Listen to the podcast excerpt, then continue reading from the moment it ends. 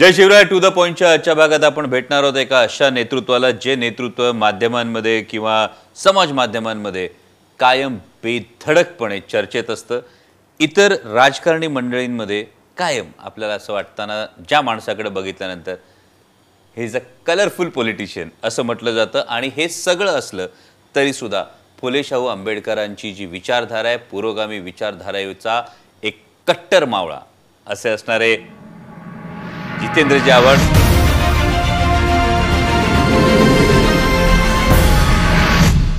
आवड साहेब to the पॉइंटमध्ये मनापासून स्वागत आहे. नमस्कार कोल्हे साहेब. आवड साहेब तुम्ही अनेकदा माध्यमांमध्ये असता. तुम्ही समाज माध्यमांवर बेधडकपणे व्यक्त होत असता. म्हणजे खूप फ्रिक्वेंटली महाराष्ट्राच्या राजकारण्यांमध्ये स्वतःहून समाज माध्यम हँडल करू शकत असणारा असा एक राजकारणी म्हणून तुमची खरी प्रतिमा आहे. तर हे समाज माध्यमांवर व्यक्त होणं जे आहे हे तुम्ही राजकारण डोक्यात ठेवून असतं की विचारधारा डोक्यात ठेवून असतं? मी राजकारण करतो असं मला वाटत नाही. मी एक वैचारिक लढाई गेली तीस वर्ष लढतो आहे आणि जेवपर्यंत जगीन तोपर्यंत लढत राहीन. कारण का माझ्याकडे धर्म जात पात पंथ हे काही फार मानणारा मी माणूस नाही. पण प्रत्येक धर्माचा प्रत्येक जातीचा सन्मान झाला पाहिजे अशी माझी स्वतःची इच्छा असते. पण आपण म्हणता की आपण जात धर्म मानत नाही. पण सर्वसाधारणपणे जितेंद्र आव्हाड म्हटलं आणि त्यांचा मतदारसंघ म्हटलं की सर्वसाधारणपणे विरोधकांकडून तुमच्यावर कायम एक टीका होते. ती म्हणजे की तुम्ही ठराविक समाजाचं किंवा अगदी स्पष्ट म्हणायचं झालं तर तुम्ही मुस्लिम समाजाचं जास्त बाजू घेता असा तुमच्यावर आरोप केला जातो. मी मागे तुमची एक फार महत्त्वाची पोस्टही बघितली होती की कुमकुमार्चनचा जेव्हा तुम्ही पोस्ट केली होती तेव्हा हेच जितेंद्र आव्हाड इतक्या प्रखरपणे ही हिंदू सणाची पोस्ट करतात हे सुद्धा पाहून अनेक विरोधकांच्या पोटात पोटशिळ उठला होता. तुम्ही मला ओळखतच नाही ना प्रॉब्लेम हा आहे. तुम्हाला माझ्या मतदारसंघाचीही जाण नाही. माझा मतदारसंघ तुम्हाला म्हणजे माझ्या विरोधकांना. माझा मतदारसंघ कळवा आणि मुंब्रा अशा दोन भागात आहे. मुंबऱ्यामध्ये सुद्धा पंधरा टक्के वीस टक्के हिंदू आहेत. कळवा पूर्ण हिंदू आहे. त्यामुळे हा मतदारसंघ मुस्लिम बाहुल नाही आहे. की मी त्यांची बाजू घेऊन जिंकून येईन असा काही भाग नाही आहे. पण डॉक्टर बाबासाहेब आंबेडकरांचं जे धोरण आहे की जिथे शोषण आहे जिथे शोषितांवर अन्याय होतो आहे तिथे तुम्ही जाऊन उभं राहिलं पाहिजे. ते मी करतो. आजकाल सेक्युलरिझम म्हणजे अपीजमेंट ऑफ मुस्लिम अशी एक व्याख्या झाली आहे. कारण का आपण सेक्युलरिझम काय आहे हेच विचारलो आहे एकीकडे सरकार सेक्युलरिझम म्हणजे प्रिॲम्बल ऑफ द कॉन्स्टिट्यूशनमधनं काढायचा प्रयत्न करतो.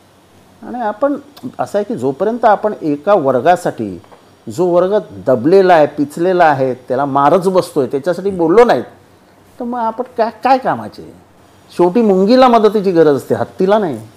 पण मग हा जो कायम एक आरोप तुमच्यावर केला जातो हा आरोप करण्यामागचं काय नेमकं कारण असेल? असं आहे की माझ्या विरोधकांना माझ्या विरुद्ध बोलायला काहीतरी हवं ना साहेब? त्यामुळे त्याला कुठेतरी धार्मिक रंग देण्याचा धार्मिक प्रयत्न. राजकारण करतात. पण आता- आता हिंमत तर दाखवावी लागते ना. हिंमत तर दाखवा. आज पॅलेस्टीनचं युद्ध झालं. पॅलेस्टीनचा इतिहास किती जणांना माहिती आहे? पॅलेस्टीनचं युद्ध भारतामध्ये जसं काही हिंदू मुसलमान झालंय असं वा- रंगवलं जातं. पॅलेस्टीनची भूमी ओरिजिनल कोणाची आहे? इस्रायल जिथे आहे आज ती इस्रायलची जमीन कोणाची आहे? तुम्ही आत्तापर्यंत अडीच लाख घरं उद्ध्वस्त करून ती जमीन ताब्यात घेतली. तिथे तुम्ही आहात. आणि तुम्हाला आता उर्वरित जमीनसुद्धा ताब्यात घ्यायची आहे. तुम्हाला तेवीस लाख लोक मारायचे आहेत. म्हणजे हिटलरनी जेवढी लोक मारली नाहीत तेवढे इस्रायल लोक मारत आहे आपण बोलत नाही. म्हणजे यावरूनच देशाला सुद्धा मान्य पंतप्रधानांना सुद्धा सुरुवातीला घेतलेली भूमिका आणि त्यानंतर त्यांनी घेतलेली भूमिका यामध्ये बदल करावा लागला. कारण का त्यांनी धोरण न वाजता बोलले ते? भारताचा स्वातंत्र्यानंतरचं धोरण आहे की भारत कायम नेहरूंनंतर अटल बिहारी वाजपेयींचं भाषण आहे. कि अगर मध्य पूर्व एशिया में आप शांति चाहते हो तो इसराइल ने जो जमीन अपनाई है उस पर कब्जा किया है वो वापस दे देनी चाहिए। स्वतः अटल बिहारी वाजपेयी। एवढे स्पष्ट आपले फॉरेन पॉलिसी असताना पटकन आपले पंतप्रधान बोलून गेले की आम्ही इस्रायलच्या बाजूने आहोत. तो काही हिंदू मुसलमान लढा नाही आहे त्याला एक वरकी वेगळी पार्श्वभूमी आहे. इंग्लंडच्या हातात असलेल्या एक प्रांतामध्ये थोडीशी जागा तिथल्या विस्थापित झालेल्या ज्यूजना द्या असं इंग्लंडनी प्रस्ताव मांडून एक छोटीशी जमीन दिली. त्या छोटीशी जमीन घेता घेता घेता घेता नाईन्टीन सिक्स्टी सेवनमध्ये जो फायनल वॉर झाला इजिप्त सिरिया आणि इस्रायलचा त्याच्यामध्ये कब्जा करून टाकला नाही सगळा. आज पंधरा हजार लोक मारली गेली. त्याच्यातले पाच हजार लहान लहान लहान पोरं मारली गेली. म्हणजे यू एन चार्टरमध्ये जे वॉरचे निर्बंध आहेत किंवा लिमिटेशन्स आहेत काही मर्यादा पाळायला पाहिजे काहीच पाळल्या नाही. हॉस्पिटलवर बॉम्बिंग झालं चर्चेसवर बॉम्बिंग झालं मस्जिदींवर बॉम्बिंग झालं लोकॅलिटीजमध्ये बॉ बॉम्बिंग झालं. म्हणजे सिव्हिल एरियाजमध्ये बॉम्बिंग करू नसा नका. असं एक सगळं यू एन चार्टर आहे आपला. काय पाळलं गेलं? कोण बोलतंय? आणि जेव्हा कोणच बोलत नाही तेव्हा मी बोलतो. आणि तुम्ही बोलता म्हणून तुम्ही टीकेचे धनी होता. हां ठीक आहे ना त्यांनी काय फरक पडतो? आपलं आपलं मन साफ आहे ना? असं बेसिक काय? आहे तर मला कुठे खंत नाही आहे ना? हा एक फार महत्त्वाचा मुद्दा आहे आवडसाहेब म्हणजे हे जे तुम्ही म्हणताय ना हे अनेक कार्यकर्त्यांना प्रेरणा देणारी गोष्ट आहे. की माझ्या मनात जे आहे ते मी कुठेतरी दबून कुठेतरी कुणाचं तरी मांडलिक होऊन म्हणण्यापेक्षा मी थेटपणे मांडतो याने मला निवांत झोप लागते. हे खरं आहे का? आणि मी जे मानतो असं आहे की मी ज्याला आपला मा बाप मानतो सर्वस्व मानतो ते शरद पवार साहेबांनी कधी ऑब्जेक्शन घेतलं नाही माझ्या वक्तव्यांवर. खरे बाकी सगळ्या नेत्यांनी घेतली.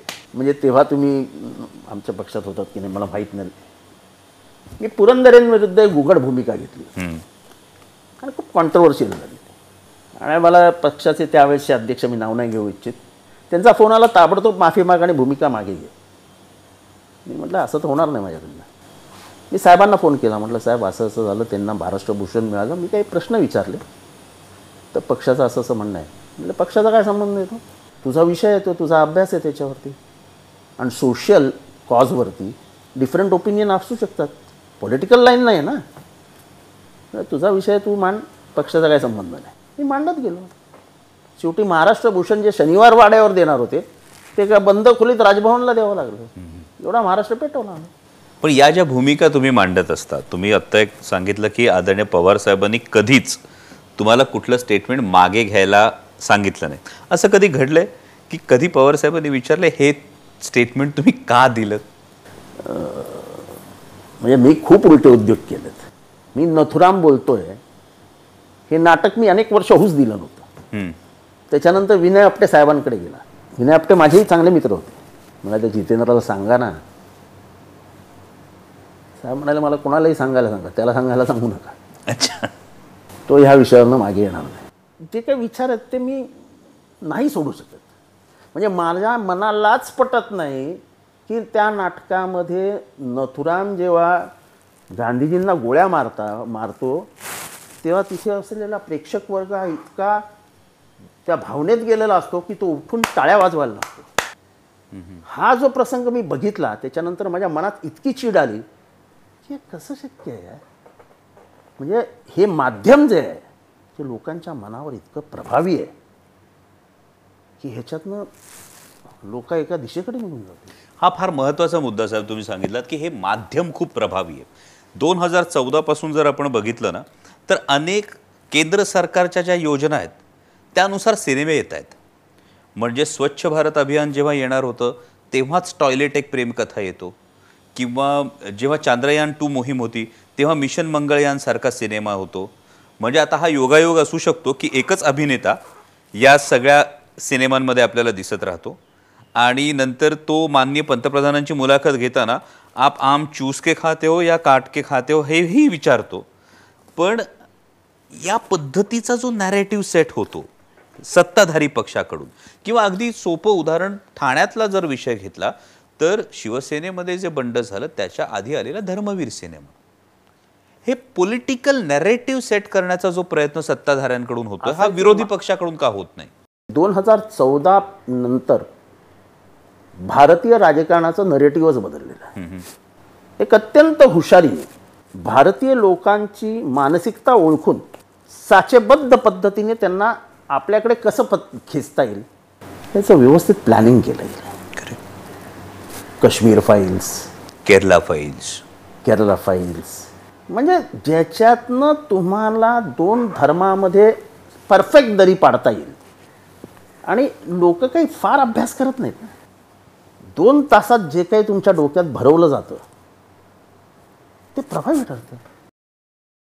म्हणजे हिटलरच्या काळात सुद्धा हिटलरच्या बाजूनी चित्रपट बनवले आणि हिटलरना त्याच्यातनं पॉप्युलॅरिटी देण्यात आली.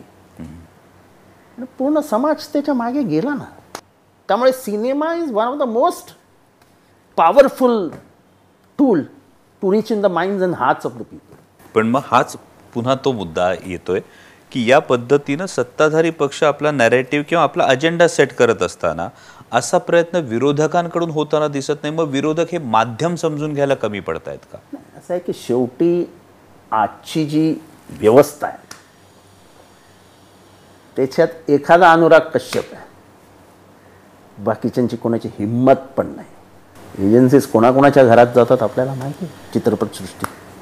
पण म्हणजे हे दडपण आहे त्यामुळे व्यक्त होत नाहीयेत लोक. आहेत. म्हणजे मला आठवतं की सत्तात्तरच्या काळामध्ये जेव्हा इंदिरा गांधी सर्वदूर पसरल्या होत्या आणि इमर्जन्सीचा काळ होता तेव्हा ठिणगी ही चित्रपटसृष्टीत पण पडली होती. आंधी नावाचा चित्रपट पण आला होता. देवानंदनी उघड भूमिकाही घेतली होती. तेव्हा कैफी आझमी पण होते. ते अनेक मोठे कलाकार असे होते. त्यांनी इंदिरा इंदिरा गांधी विरुद्ध खुल्याम भूमिका घेतली. आता कोण बोलतोय तरी एक अभिनेता दाखवा. म्हणजे एक तो दक्षिणेतला प्रकाश राज प्रकाश भूमिका. घेतात. असे एखादे दोन बघितले तर. बाकी मला जावेद भाई पण कधी बोलताना दिसत नाही म्हणजे मुळात व्यक्त होण्याचं स्वातंत्र्य हे माणसांनी स्वतःच दाबून टाकलं मग ही स्पेस विरोधी पक्ष का ऑक्युपाय करत नाहीत? म्हणजे मागे आपण घोषणा केली होती. त्याचं कामही सुरू आहे. राजर्षी शाहू महाराजांवरच्या सिनेमाच्या संदर्भात ही घोषणा केली. आपण हा पुरोगामी विचार वर्षानुवर्ष मांडता आहात इतक्या चांगल्या पद्धतीनं तो पोचवता आहात. पण अगेन ही जी भूमिका आहे ही या माध्यमातून पोचवावी हे जाणवण्यासाठी हा जो काळ गेला याच्या मागे नेमकं कारण काय? म्हणजे मला वाटतं दोन हजार बावीसमध्ये आपण ही घोषणा केली. पण दोन हजार चौदापासून हे जे ट्रान्सफॉर्मेशन झालं आहे की माध्यमाचा वापर करून सत्ताधारी पक्ष आपला अजेंडा पुढे रेटतोय तर त्यांना आरसा दाखवण्याचं काम खरं तर हा पुरोगामी विचार फार प्रभावीपणे करेल. कसं आहे की विरोधक दोन हजार चौदापासून खूप कमी पडले. एकतर त्यांची ताकद क्षीण करण्यात आली. लोकही एका खोट्या नाट्या प्रचाराचे बळी पडले. पंधरा लाख येतील सगळंच व्यवस्थित चालेल पाणी येईल घरं बनतील वीज लखलखाट असेल. म्हणजे आयुष्यातलं आपलं दुःख आणि दारिद्र्य संपवणारा एक देव आलेला आहे. अशा दृष्टीने सगळं रचण्यात आलं. आणि लोक त्या जाळ्यात अडकले. आपण भारताच्या संस्कृतीबद्दल जेव्हा विचार करतो तेव्हा एक लक्षात ठेवायचं की भारतात सरंजामशाही आहे. भारतात आयडॉल वर्शिप नावाची गोष्ट आहे. त्याच्यामुळे एकदा एखादा आयडॉल ठरवला की त्याचे दुर्गुण त्याच्यातले फक्त गुणच बनतात.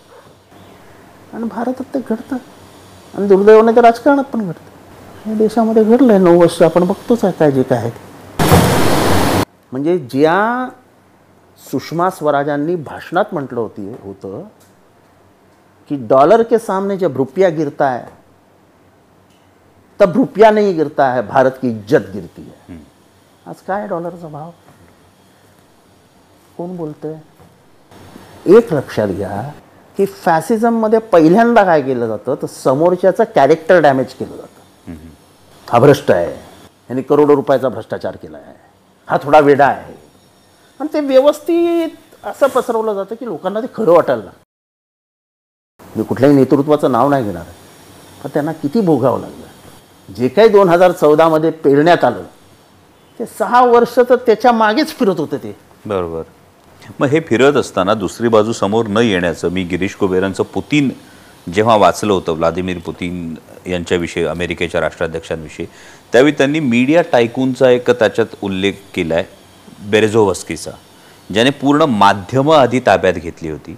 जेणेकरून हे फक्त एक प्रोपोगंडा जी गोष्ट आहे याच बातम्या येतील याच पद्धतीची माध्यमं येतील असं काही देशात होतं? असं असं आहे की तुम्ही माध्यमांचे मालक बघा. माध्यमांमधनं बाहेर गेलेले पत्रकार बघा. माध्यमातनं बाहेर गेलेले संपादक बघा. आणि तुम्हीच ठरवा. नाही आता मिलिंद खांडेकर कसं काय बाहेर गेला? स्पेसिफिक कोणाची नावं घेऊ नयेत कारण का परत त्यांना तो त्रास होतो. पण माध्यमातून बाहेर गेलेल्या अनेक पत्रकारांनी आता सोशल मीडियावर फार सुंदर त्यांचे जर आपण व्ह्यूज बघितले तर लक्षावधी लोक या माध्यमातून ज्या या सिस्टीममधून जे बाहेर पडलेत आणि हे पत्रकार एक भूमिका मांडतात त्या भूमिकेला समर्थन मिळतं याचा अर्थ देशाचं? असं आहे की ह्या देशात आता हळूहळू बदल घडतोय. असं आपल्याला सोशल मीडिया माहीत होता का दोन हजार चौदाच्या आधी? याचा अंदाजच नव्हता. काय पद्धतीने वापरला गेला तो? परफेक्ट म्हणजे इतके गलिच्छ चित्र इंदिरा सोनिया गांधी किंवा मनमोहन सिंगांबद्दल टाकण्यात आले साहेबांबद्दल टाकण्यात आले. आपल्याला माहीत पण नव्हतं की असं होऊ शकतं मीडियामध्ये. पण अनुभवलं ना. आणि लोक त्याच्यामागे गेले ना. त्या एक बाई यायच्या त्या सांगायच्या की महंगाई की सरकार बस हो गई महंगाई की मार. त्या मावशी कुठे पळाल्यात माहितीच नाही दिसतच नाहीत त्या मावशी आता. ती जी स्ट्रॅटेजी होती आखलेली. की लोकांना बरोबर हेपनोटाईज करून खेचा. That political strategy proved perfect they played their politics well आज महाराष्ट्रामध्ये तीन वर्ष झाली तीन वर्ष लोकल सेल्फ गव्हर्नमेंटच्या इलेक्शन्सच होत नाही. असं कधी झालंय का? तीन वर्ष. म्हणजे आपण संविधान सुप्रीम कोर्टात आलेले निर्णय कशालाच मान्यता द्यायला तयार नाही आहे लोकही शांत आहे आज नगरसेवक नाही आहेत गटारं भरतात पाणी नाही आहे रस्ते खड्ड्यात पडलेत. काय नाही. एक तो आयुक्त बसलाय. त्याला मुख्यमंत्री कार्यालयातनं चार फोन येतात. चाळीस जणांची कामं होतात जे जनतेजवळ आहे. सामान्य माणसाचं काय? जिल्हा परिषदेचे रस्ते होत नाही आहेत काय? कोण बोलणार? कोणीच बोलत नाही. सत्तेच्या चक्रात आपण इतके अडकलो आहोत की आपण आपली मूळ भूमिका हीच विसरतो. पण म्हणजे कालपर्यंत फुले शाहू आंबेडकरांचा विचार मांडणारा माणूस हा कधी गोळवळकरांच्या मांडीवर जाऊन बसतो कळतच नाही. म्हणजे हे हे जे काय रातोरात होतं त्याचं तर मला फारच आश्चर्य वाटतं. नाही हे जे रातोरात होतं याविषयी आता तुम्ही हा थेट हा मुद्दा मांडलेला आहे की ही जे विचारधारेचं परिवर्तन आपण म्हणू किंवा मन परिवर्तन जे आपण झालंय त्याविषयी तुमचं काय थेट मत? असं हे मत मनपरिवर्तन होत नाही. आपण फक्त सत्तेच्या लालसेपोटी हे सगळं करत असतो. अशी मतपरिवर्तित होत नाही हो. तीस तीस वर्ष ज्या विचारांनी तुम्ही म्हणजे आता माझं विचार तर तीस तीस वर्षाचा अभ्यास असतो. आपण त्याच्या विचारांच्या मागे गेलेलो असतो. आपल्याला स्वतःची लाज वाटली पाहिजे ना? मी जेव्हा उद्या एखाद्या पक्षात जायचं ठरवीन माझे विविध ट्विट्स आहेत माझं विविध समाज मी विविध लिहिलेले लेख आहेत माझं पुस्तक आहे स्वतःचं लोक थुंकतील ना माझ्यावरती? जर ते थुंकले तरी मी रुमालानी पुसेन आणि परत सत्तेवर बसेन असं जर म्हटलं तर मग सगळंच संपलं. मग काय बोलायलाच नको स्वतःच एक मर्यादा. पण आता जसं तुम्ही म्हणालात की अनेक महानगरपालिका आहेत नगरपालिका आहेत जिल्हा परिषद आहेत यांच्या निवडणुका झालेल्या आहेत तीन वर्ष झाल्या म्हणजे एकूण पंचायत राज पद्धतीचा हा संकोच होतोय. एका अर्थी प्रशासक ठेवलेला आहे पालकमंत्री मालकमंत्री झालेले आहेत. ही परिस्थिती आहे? ॲब्सल्यूट टेन पर्सेंट मग मी जर या गोष्टीचं फ पालन करत असेल की ही गोष्टला माझी संमती असेल तर मला स्वर्गीय यशवंतराव चव्हाण साहेबांचा फोटो आदर्श असं म्हणण्याचा यशवंतराव चव्हाणांचा इथे कुठे नातं गोतं पण नाही तुमचं. कारण का यशवंतराव चव्हाणांनी त्यांच्या पुस्तकामध्ये लिहिलं आहे की मी जेव्हा हेडगेवारांना भेटलो आणि त्यांच्याशी संवाद साधला तेव्हाच मला कळलं की एका विशिष्ट हेतूने एका विशिष्ट समाजापुरतं मर्यादित ह्यांचं राजकारण आहे. ह्यांचं राजकारण सर्वसमावेशक नाही. त्यामुळे ह्यांच्याबरोबर आपलं जमणारच नाही. त्याच्यानंतर मी परत कधी त्यांच्याशी बोलायलाही गेलो नाही. असं यशवंतराव चव्हाणांनी लिहून ठेवलं आहे की माझे शब्द नाही आहेत. पण जोर गट राष्ट्रवादीतून बाजूला झालाय. त्या गटाचं असं म्हणणं आहे की जेव्हा सुरुवातीला भारतीय जनता पक्षाबरोबर जायचं असं सगळ्या आमदारांच्या सह्या असणारं एक पत्र आहे ज्यावर तुमची सुद्धा सही आहे. हेचं स्पष्टीकरण मी अनेक वेळा दिलं पण आज स्पष्टपणा. खरे. एकनाथ शिंदे फुटल्याच्या बातम्या बाहेर आल्या. खरे. आमच्यातले काही जण आधीच अस्वस्थ होते की सत्तेत जायचंय सत्तेत जायचंय सत्तेत जायचंय. म्हणजे दोन चार लोक तर अशी होती की सकाळी उठल्या उठल्या साहेबांकडे जायचे आणि दररोज सांगायचे की आपण बी जे बरोबर जाऊया. एक वेळ अशी आली की काही जण म्हणाले साहेबांना एकटं सोडून द्या आपण सगळे जाऊया. आज मी प्रथम महाराष्ट्राला सांगतो की हे सगळं चालू असताना एक माणूस इथे ढसाढसा रडला. त्या माणसाचं नाव आहे जयंत पाटील. आणि मग त्यांनी सांगितलं की चला आपण एक साहेबांना पत्र लिहूया की आपण आमचा असा असा विचार आहे. त्याच्यातले काही टपलेले असतात माझ्यावरती टपलेलेच असायचे. म्हणजे पहिले जितेंद्रला विचारा. म्हणलं करतो ना साई साहेब संत साहेब घेतील तो निर्णय. एक मी तुम्हाला अजूनही सांगतो की अजितदादांनी निर्माण केलेला दहशत आणि दरारा ह्याचा त्यावेळेस मी बळी ठरलो. अजितदादांच्या तोंडावर नाही म्हणणं शक्यच नव्हतं त्या काळात. मी सही केली. पण मी आजही महाराष्ट्राला सांगू इच्छितो की ते पत्र जयंत पाटलांनी आपल्या खिशात नेऊन घरी ठेवलं त्यांनी आयुष्यात ते शरद पवारांपर्यंत पोहोचवलंच नाही. कारण का ते स्वतः मला म्हणाले जितेंद्र मला काही बरोबर वाटत नाही की पवार साहेबांना एकटं सोडून आपण जाऊया. हे काय वाक्य मला पटत नाही. मी काय हे पत्र देत नाही म्हटलं साहेब माझं पहिलं नाव काढून टाका. आमचं तेवढं अंडरस्टँडिंग होतं. मी अजून एका माणसाचं नाव सांगतो. प्राजक्त तनपुरे नावाचा आमचा आमदार आहे. हो. ही सगळी चर्चा चालू असताना तो बाहेर पडला बाहेर गेला आणि मला बोलवलं आवड साहेब मी जातो मला हे काय जमणार नाही सगळं करायला. इथे तुझा त्याच्यातली लोक होती. पण कसं आहे की एक नेतृत्वाचं दडपण हे गेले अनेक वर्ष आपण सहन करत आलो आहे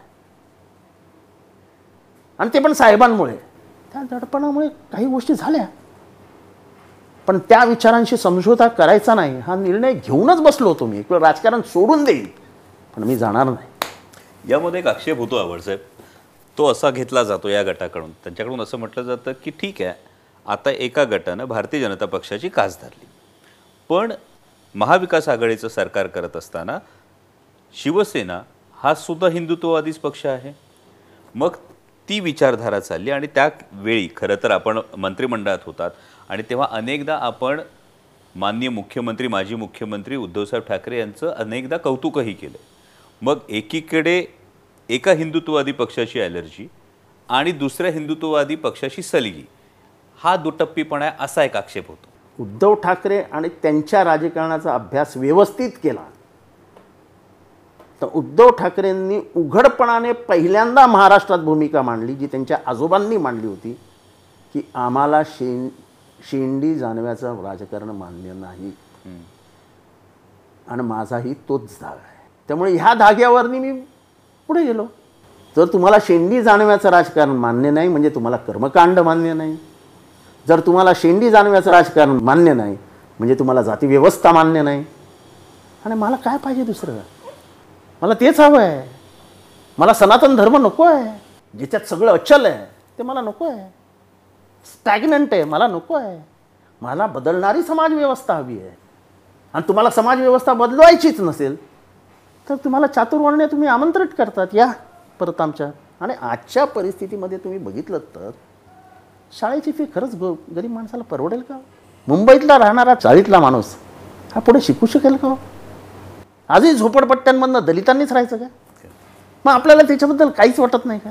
आणि त्याच्या हिताचं राजकारण करण्यासाठी जर एखाद्या विरोधी पक्षाबद्दल बरोबर हातमिळवणी केली आणि टोकाची तो भूमिका घेणार नाही असं जेव्हा तो आपल्याला सांगतो तेव्हा समाजाच्या हितासाठी करावं लागतं. पण इथे तुम्ही बघा ना इथे टोकाचीच भूमिका आहे. तुम्ही आजही म्हणता की मार्चमध्ये आम्ही सी एन आर सी आणणार. तुम्ही आजही म्हणता आम्ही कॉमन सिव्हिल कोड आणणार. तुम्हाला कॉमन सिव्हिल कोडचा अर्थ तरी समजून सांगा आम्हाला. प्रत्येक धर्माची एक धर्मपुस्तिका आहे. त्या धर्मपुस्तिकेप्रमाणे तो धर्म वागतो. ख्रिश्चन बायबलप्रमाणे वागतो. गुरु शीख समाज गुरु ग्रंथ साहेबप्रमाणे वागतो. काय चूक काय त्याच्यात? त्यांच्या ज्या जे काही त्यांचे आदर्श आहेत जे काही त्यांचे महापुरुष आहेत त्यांनी जे सांगितले त्याप्रमाणे त्याचं वागत असतील तुम्हाला काय अडचण आहे? तुमचा कॉमन लॉ आहे ना. तुमचं संविधान आहे सर्वांसाठी समान आहे ना. त्याच्या बाहेर जाऊन कोण काही वागत नाही ना. तुम्हाला काय अडचण आहे? पण केवळ निव्वळ द्वेष पसरवायचा लोकांमध्ये मतभेद कसे निर्माण? युनिफॉर्म सिव्हिल कोडचा अर्थ काय? हे मी तुम्हाला गॅरंटी सांगतो महाराष्ट्रातल्या पंच्याण्णव टक्के राजकारण्यांना माहीत नाही. म्हणजे याची सगळ्यात मोठी गंमत अशी आहे की युनिफॉर्म सिव्हिल कोडच्या संदर्भातला मसुदा सुद्धा अजून माहीत नाही. त्यामध्ये नेमकं काय होणार ते त्याची क्लॅरिटी कोणालाही नाही. आणि असं असताना त्याच्याविषयी अनेक समजुती किंवा अनेक जसं आपण म्हणतात त्या पद्धतीनं एक पोलराईज वातावरण करण्याच्या गोष्टी सोशल मीडियावर मोठ्या मोठ्या आख्यायिका पसरतात. मी तेच म्हटलं की मी पलेस्टीन वॉरचा वापर करून तुम्ही इथे हिंदू मुसलमान करता? खरं पाच हजार लहान पोरं मारली गेली आपल्या मनाला यातनाही होत नाहीत. म्हणजे ज्यांच्या जीवनातली कळी पण उमलली नव्हती तीच खुरडून टाकली तुम्ही. मला यातना होत आपल्याली माणुसकी इतकी मेली? म्हणजे जो धर्म मानवी संस्कारामध्ये सर्वात मोठा मानला जातो one of the oldest religion in the world तो धर्म इतका संकुचित झालाय की लोकांच्या मृत्यूबद्दलही आपल्याला वाईट वाटेनासं झालंय. कसला आलाय धर्माभिमान? वसुदैव कुटुंबकम म्हणणारा माझा धर्म. हा एवढा संकुचित झालाय. ज्या धर्मामध्ये सर्वात जास्त बंडखोरी झाली तो धर्म माझा आहे. कारण का तो बदलता धर्म आहे. आणि बदल झालेले स्वीकारले गेले. ते अंगीकारले गेले. विरोध झाला लोकांना मारण्यात आलं लोकांना धर्मातनं बाहेर काढण्यात आलं पण लोक बदलले नाही परंपरा चालू राहिल्या. बुद्ध घ्या चरवाक घ्या महावीर जैन घ्या बसवेश्वरांना घ्या. कितनी अजून सुरू झालेली परंपरा आहे ती तुकाराम महाराजांपर्यंत येऊया. आणि शेवटी आंबेडकरांनी ते संविधानात बंद करून टाकलं. म्हणजे आंबेडकरांनी जे जे केलं ते स्वतःच्या जातीपुरतं नाही केलं. तो उभ्या भारतातील मानव जातीसाठी केलं. स्त्रियांना काय किंमत होती भारतात? खरं बाबासाहेबांचा जो एकंदर थॉट प्रोसेस आहे अठराशे एक्क्याण्णव साली त्यांचा जन्म झाल्यानंतरचे त्यांचे जे Columbia University London School of Economics Prabuddha Bharat Mooknayak हे सगळे पेपर वगैरे काढत काढत काढत काढत त्यांचे जे शाहू महाराजांची इंटरॅक्शन झाली. म्हणजे तो जो काळ होता हा माझ्या अंदाजाने ज्योतिबा फुले महात्मा ज्योतिबा फुले ते स्वातंत्र्य हा समाज सुधारणेच्या दृष्टीने सुवर्ण काळ होता. म्हणजे आपण जेव्हा शिव फुले शाहू आंबेडकर म्हणतो तेव्हा समाज सुधारणेच्या काय गोष्टी आपण शिवाजी महाराजांनी नेलं तर शिवाजी महाराजांनी कधीही कर्मकांडाला मान्यता दिली त्यांनी आपल्या आईला कधीही सती जाऊ दिलं नाही. म्हणजे विचारांशी पक्के होते ते. फुले हे इतके गर्भश्रीमंत होते की त्यांना हे काय उद्योग करायची गरजच नव्हती. पण माझ्या बायकोला मी शिकवीन आणि माझ्या बायकोनी इतर महिलांना शिकवलं पाहिजे. आणि बायको मार खाते तरी तिला पुढे करणारे आणि तिच्यामागे खंबीरपणाने उभे राहणारे फुले आपण बघितले. आणि हा क्रांतिकारी बदल होता कारण का ह्याच्यात सर्वात जास्त त्रास सर्वात जास्त उपेक्षित कोण होतं? तर ब्राह्मण समाजाचं स्त्रिया विधवा झाल्यानंतर ते केस उपटायचे किंवा बालवयात विवाह झाला असेल आणि त्याच वयातला आपला पती गेल्यानंतर जे काही समाजामध्ये व्हायचं त्याच्या विरोधात सगळीकडे उभे राहिले ते फुले उभे राहिले. पण समाज व्यवस्था जशी जशी बदलत जाते तसे तसे त्याला कायदेशीर बंधनंसुद्धा आली पाहिजेत. ते कायद्यात बसलं पाहिजे. पहिल्यांदा एकोणीसशे दोन तीन साली कोल्हापूरमध्ये आरक्षण आलं. आणि पहिल्यांदा कळलं लोकांना की एका समाजाला दुसऱ्या समाजाबरोबर आणण्यासाठी त्याला काहीतरी खाल्लं ताकद दिली पाहिजे. आपण असं समजतो की फक्त आपल्या देशातच आरक्षण आहे. हा एक आपला भ्रम भ्रम आहे आपल्या डोक्यात. खरं आहे. ॲफर्मेटिव्ह ॲक्शन नावाची एक गोष्ट आहे. जगभरात. आणि जगभरात आरक्षण आहे. You go to South Africa you go to England you go to France you go to Germany you go to America everywhere you will find reservations पण आपल्या आपल्याकडे असं स्तोम आहे त्याचं. जे पाच हजार वर्ष ते जे त्यांना भोकाव आजही धारावीच्या झोपडपट्टीत नव्वद टक्के दलितच का सापडतात? आज कुठल्याही झोपडपट्टीत गेल्यानंतर तुम्हाला मागासवर्गीयच का सापडतात? याचं कधी उत्तर शोधण्याचा प्रयत्नच करत नाही शाहू महाराजांनी ओळखलं नाही की ह्या समाजाला वरती आणायचं असेल तर पहिल्यांदा मला यांना काहीतरी द्यावं लागेल. आणि त्यांनी भूमिका घेतली ना की माझा रेव्हेन्यू कलेक्टर हा दलित असेल. आणि जेव्हा तिथल्या प्रस्थापितांनी सांगितलं की आम्ही जाणार नाही त्यांच्याकडे रेव्हेन्यू भरायला तेव्हा त्यांनी सांगितलं ठीक आहे ना का भरा रेव्हेन्यू तुमच्या जमिनी जप्त करू. ह्या विचारांचा महाराष्ट्र जसा जसा पुढे जायला लागला आणि जेव्हा एकोणीसशे पंचवीस ते सत्तावीसमध्ये पंचवीस ते सत्तावीसच्या काळामध्ये मनुस्मृती जाळण्यात आली तलावाचं आंदोलन झालं म्हणजे महाडच्या चौदार तलावाचं. आंदोलन झालं. त्याच्यातनं काळाराम मंदिराचं आंदोलन झालं. त्याच्यातनं समाजामध्ये होणाऱ्या अन्यायाला जगभरात वाचा फुटली.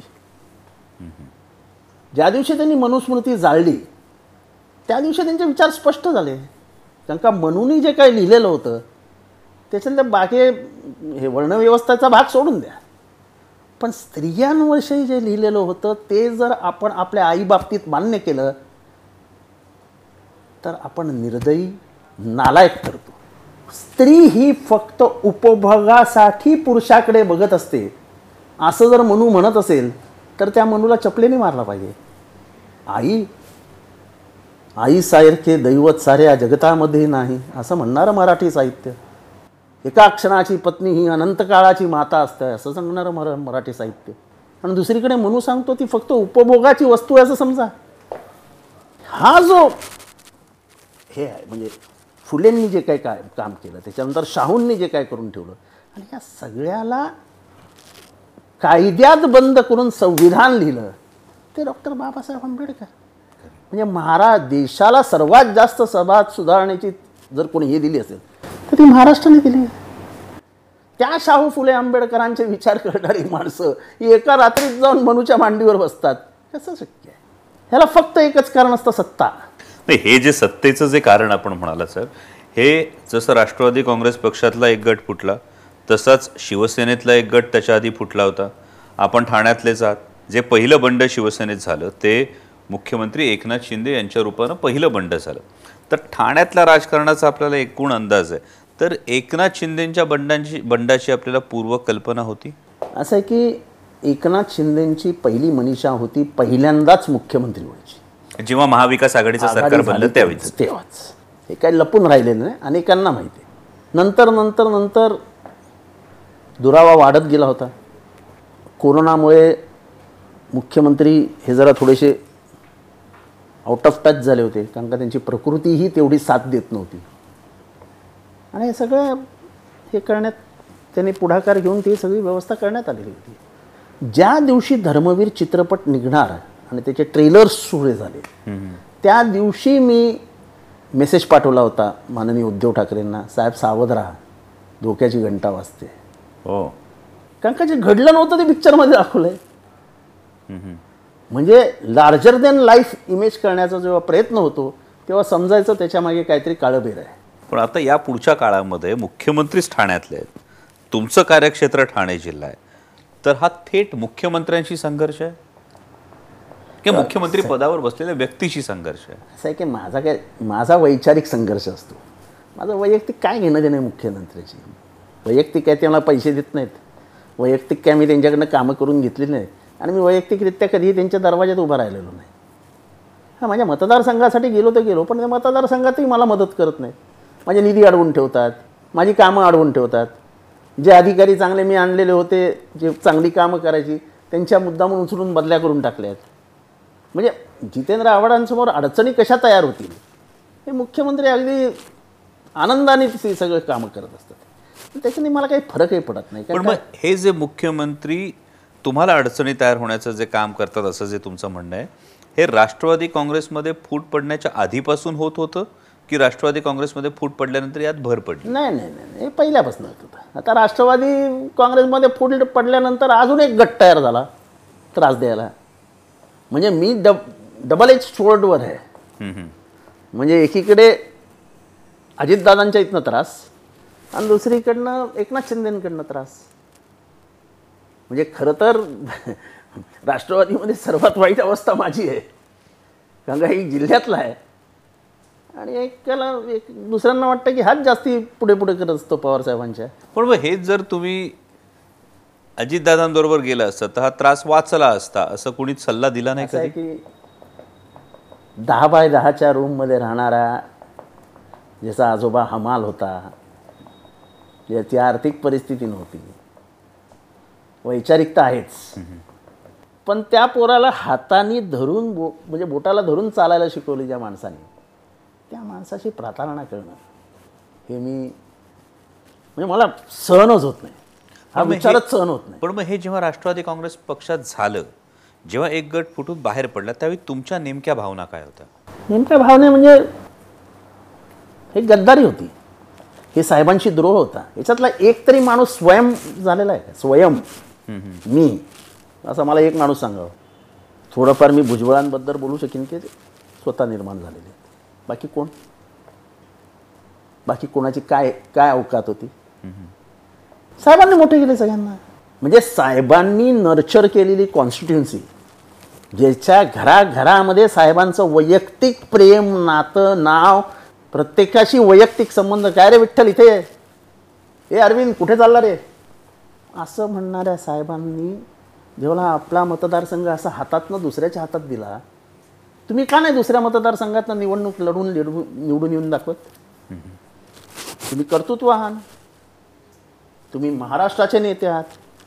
साहेबांची जेव्हा वेळ आली तेव्हा साहेबांनी बारामती सोडून खेडमधनं निवडणूक लढवून जिंकून आले होते.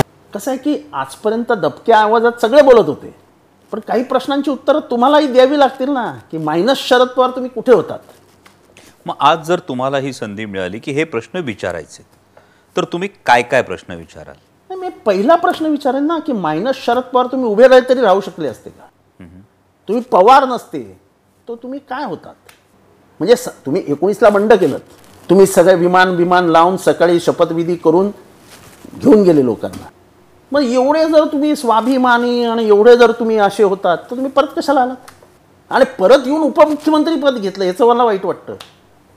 आणि मला रागही येतो.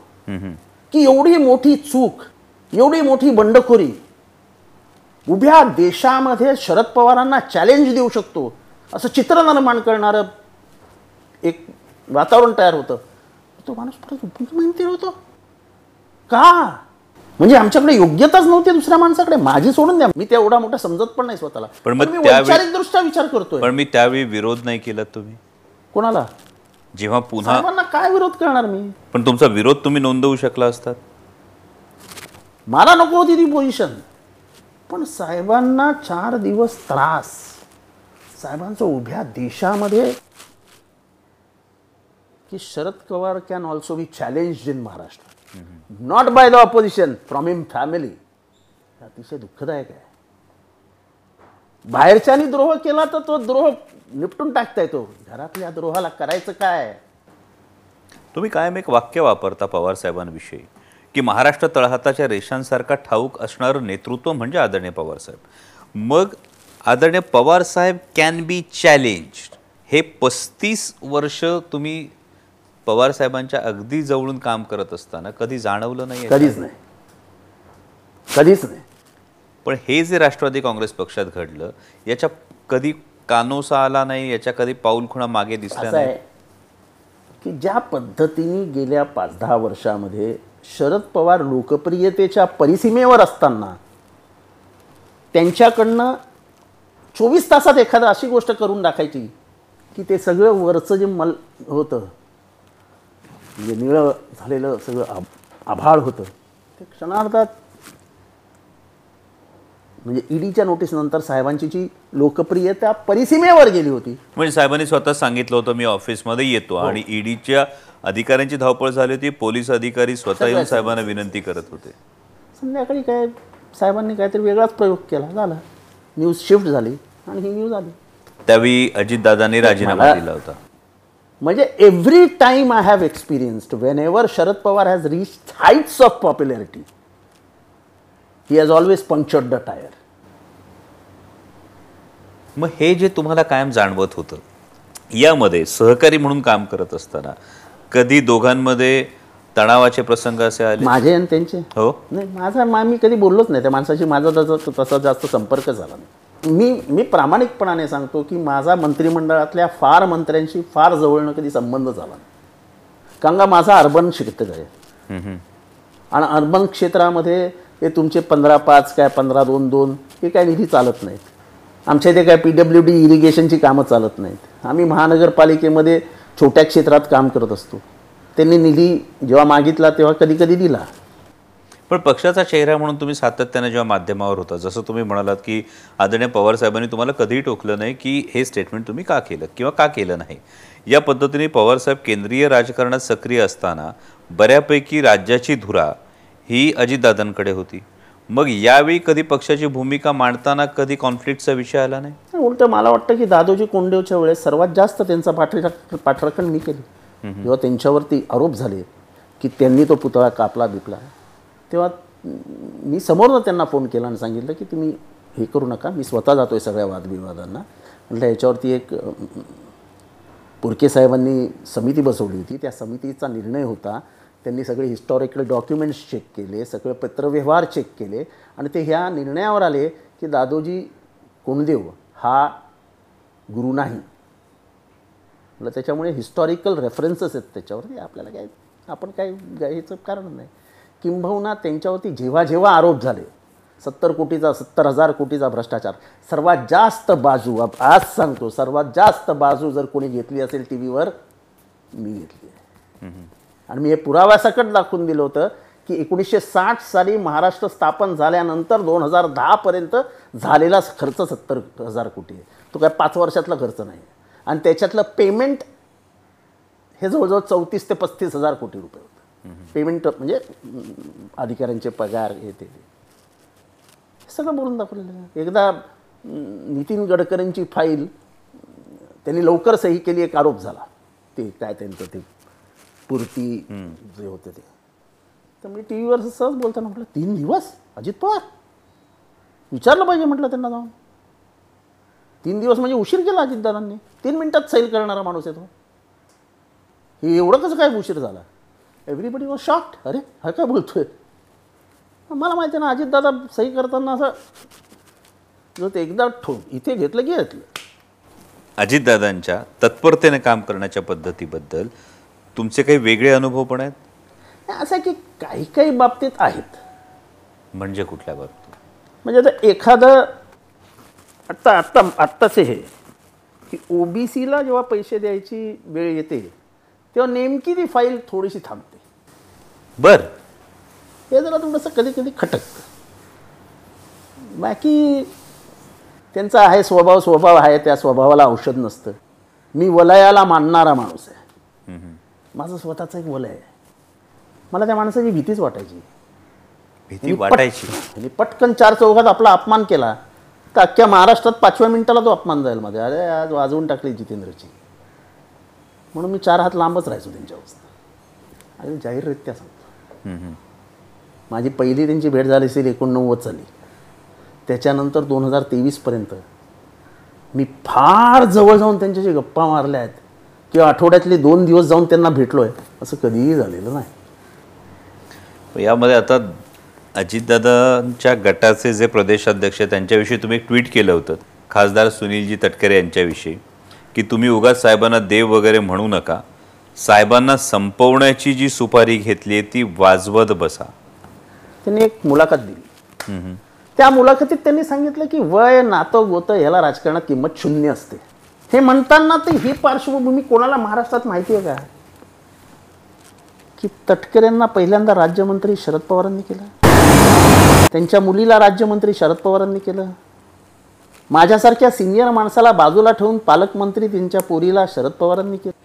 भावाला आमदार शरद पवारांनी केलं मुलाला आमदार शरद पवारांनी केलं पुतण्याला आमदार शरद पवारांनी केले सहा पदं एका घराण्यात देणं घरात देणं. हे कितपत राजकारणात योग्य आहे? याचं उत्तर मी कधीतरी पवार साहेबांना पण विचारेन. सहा पदं. राजकारण हे सर्वसामान्यांसाठी असतं.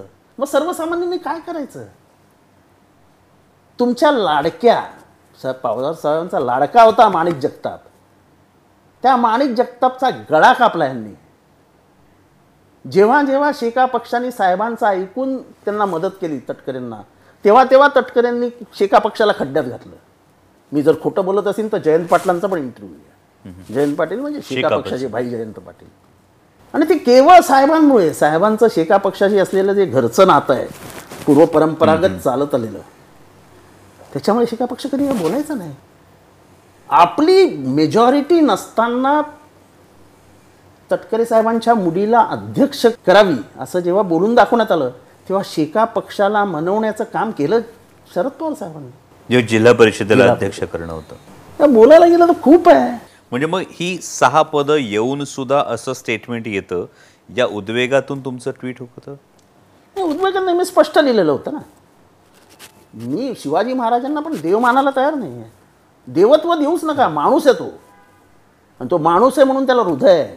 तो माणूस आहे म्हणून त्याला मन आहे. तो माणूस आहे म्हणून त्याला भावना आहेत. आणि तो माणूस आहे म्हणून तो रडू शकतो. तुमच्याकडे काहीच नाही. तुमचं आणि अंतुलेंचं काय नातं होतं हे अख्ख्या कोकणात सगळ्यांना माहिती आहे. अंतुले तुम्हाला पोरासारखे मानायचे. अंतुलेंनी तुमचं राजकीय जीवन घडवलं. त्या अंतुलेंबरोबर तुम्ही कसे वागलेत हे अख्ख्या गावाला माहिती आहे. हा कदाचित इतिहास इतर कोणाला माहीत नाही. मी फार पूर्वीपासून या सगळ्या युथ काँग्रेस एन फिनिसुया ह्या सगळ्या धंदे करतच इथपर्यंत आलो आणि मी न विसरणारा माणूस आहे. तुम्ही राष्ट्रवादीत पहिल्या दिवशी नाही आले की शरद पवार काँग्रेसमधनं बाहेर पडले मी राष्ट्रवादीत शरद पवारांबरोबर. तुम्ही सगळे कॅल्क्युलेशन केले पॉलिटिकल कॅल्क्युलेशन केले. शेका पक्ष काय करेल इथला कम्युनिस्ट काय करेल इथला हा काय करेल तो काय करेल मग आपल्या ह्या पोझिशनमध्ये आपल्याला काय करायला पाहिजे? आणि मग तुम्ही राष्ट्रवादीत आलात. You have been always a excellent mathematician की बेरचा बेरेच कुठे होईल माझी? माझी वजाबाकी होता कामा नाही. आणि काही लोक अशी होती वजाबाकी झाली तरी चालेल पण शरद पवार जिंदाबाद. हा फरक आहे. पण मग हे कधी थेट त्यांना सांगितलं? आपलं काय असं आहे की ते एकाच पक्षात होते. आणि एकाच पक्षात राहून आपल्याला कशाला काय काय मला काय गरज नव्हती बोलायची. साहेबांना ते आवडायचे साहेब त्यांच्याबरोबर बसायचे मला काय घेणं देणं? पण मी एवढा मोठा नव्हतो. की मी याच्यामध्ये सगळ्यामध्ये पडावं. आता ही जी काही सुनावणी सुरू म्हणजे एकनाथ शिंदे आणि अजित पवार गटाचं जे बंड आहे पक्षांवर होत असलेला दावा आहे सर्वोच्च न्यायालयातली सुनावणी आहे या सर्वोच्च न्यायालयाच्या प्रक्रियेविषयी ना खूप थोडे महाराष्ट्रातले नेते आहेत ज्यांना याची इत्यंभूत माहिती आहे. तुम्ही मध्यंतरी या संदर्भातलं सादरीकरण सुद्धा केलं होतं. असं बेसिक आहे की टेन्थ शेड्यूल हे इंट्रोड्यूस झालं ते म्हणजे आयाराम गयाराम संस्कृतीच्या विरोधात. गयाराम नावाचा एक आमदार होता. त्यांनी चोवीस तासात तीन पक्ष बदलले. ते आयाराम गयाराम शब्द कुठून आला? तर तो गयाराम नावाचा माणूस होता. आणि मग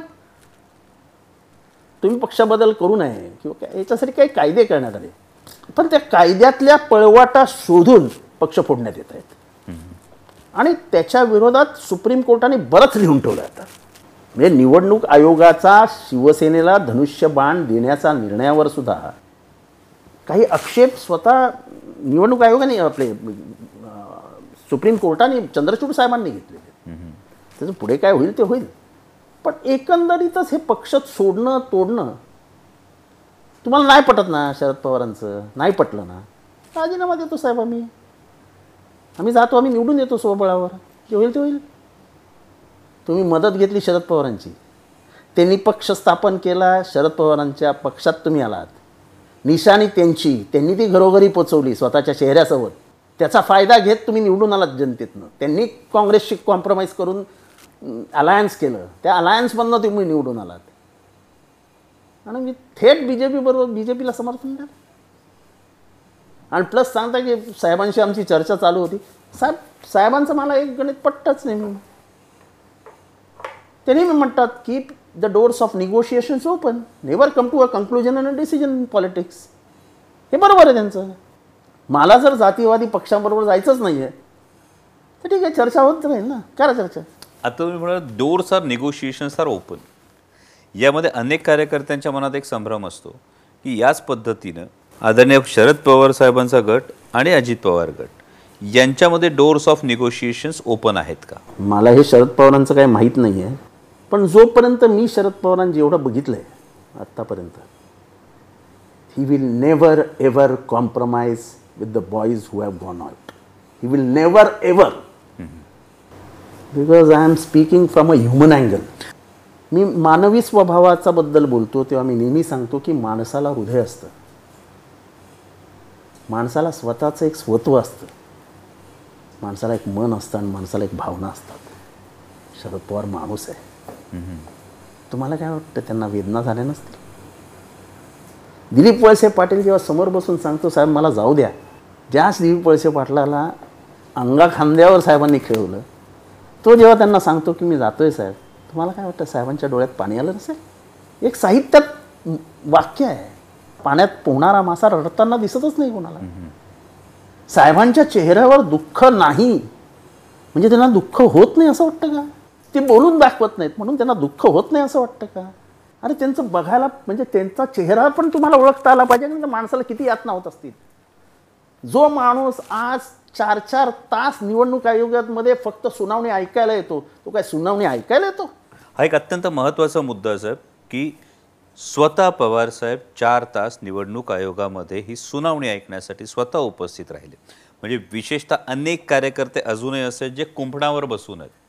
मी जो सुरुवातीला प्रश्न विचारला की उद्या जर पुन्हा डोर ऑफ निगोशिएशन ओपन झालं तर आपली गोची होऊ नये हा एक विचार करून अनेक कार्यकर्ते आत्ताही कुंपणावर बसून आहेत ओपन व्हायचं नाही. मनात पवार साहेब आहे पण जर मी ओपन झालो उद्या डोर ऑफ निगोशिएशन ओपन झालं तर माझी गोची होईल. Door of negotiations about dealing with parties, not door of negotiations who have been treacherous, ज्यांनी गद्दारी केली आहे ज्यांनी साहेबांचं राजकारण संपवण्याचा प्रयत्न केला आहे त्यांच्याशी निगोशिएशन होऊच शकत नाही.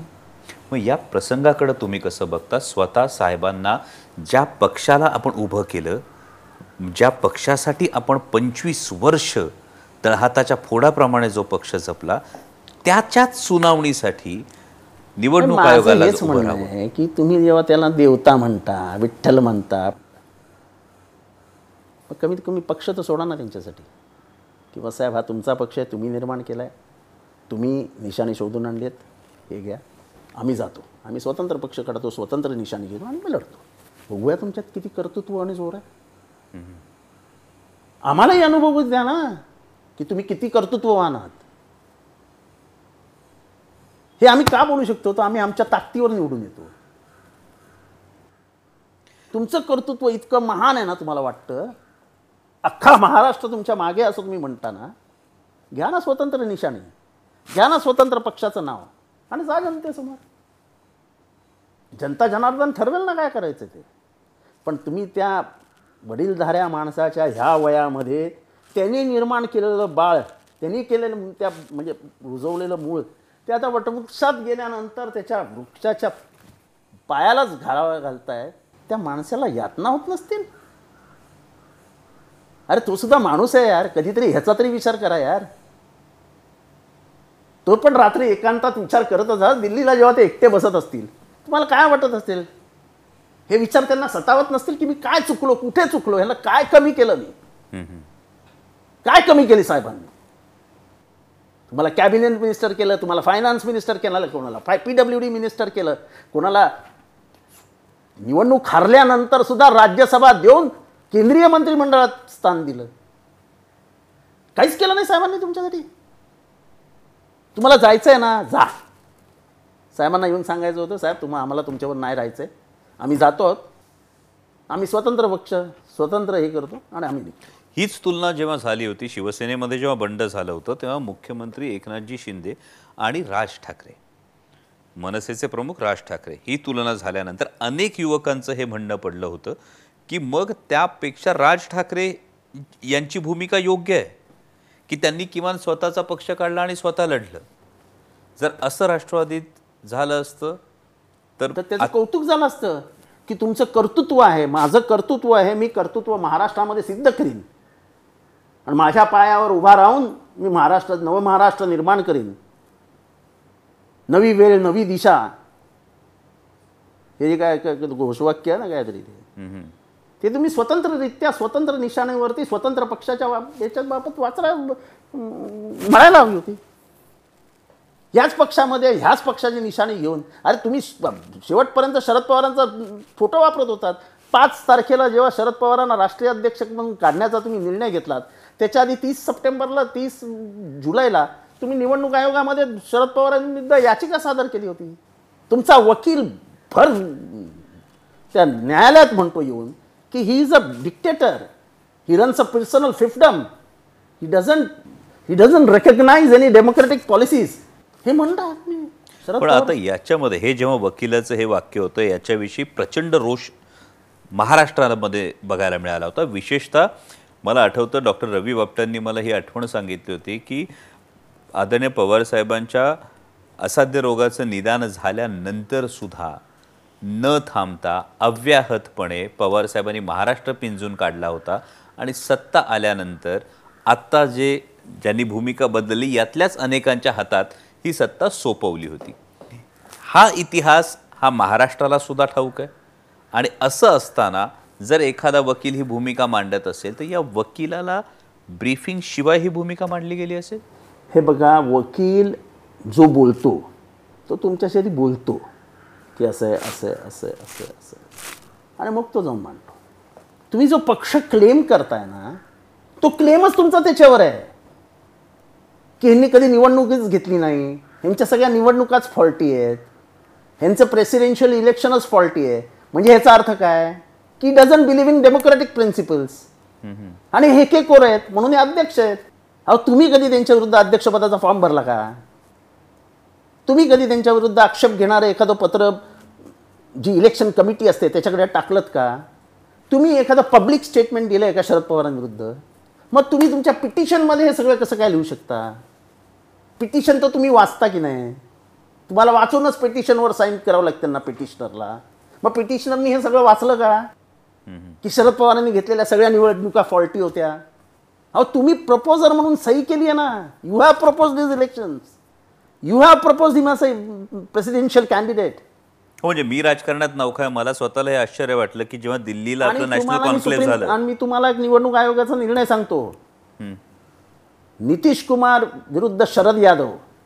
जेव्हा शरद यादवनी नितीश कुमारांविरुद्ध ऑब्जेक्शन घेतलं त्यांच्या निवडणुकीवरती तेव्हा ह्याच निवडणूक आयोगाने सांगितलं होतं. म्हणजे ह्या नाही सायटेशन की once you are a part of the election and you have benefited out of it कारण का ते राष्ट्रीय उपाध्यक्ष वगैरे काय काय होते?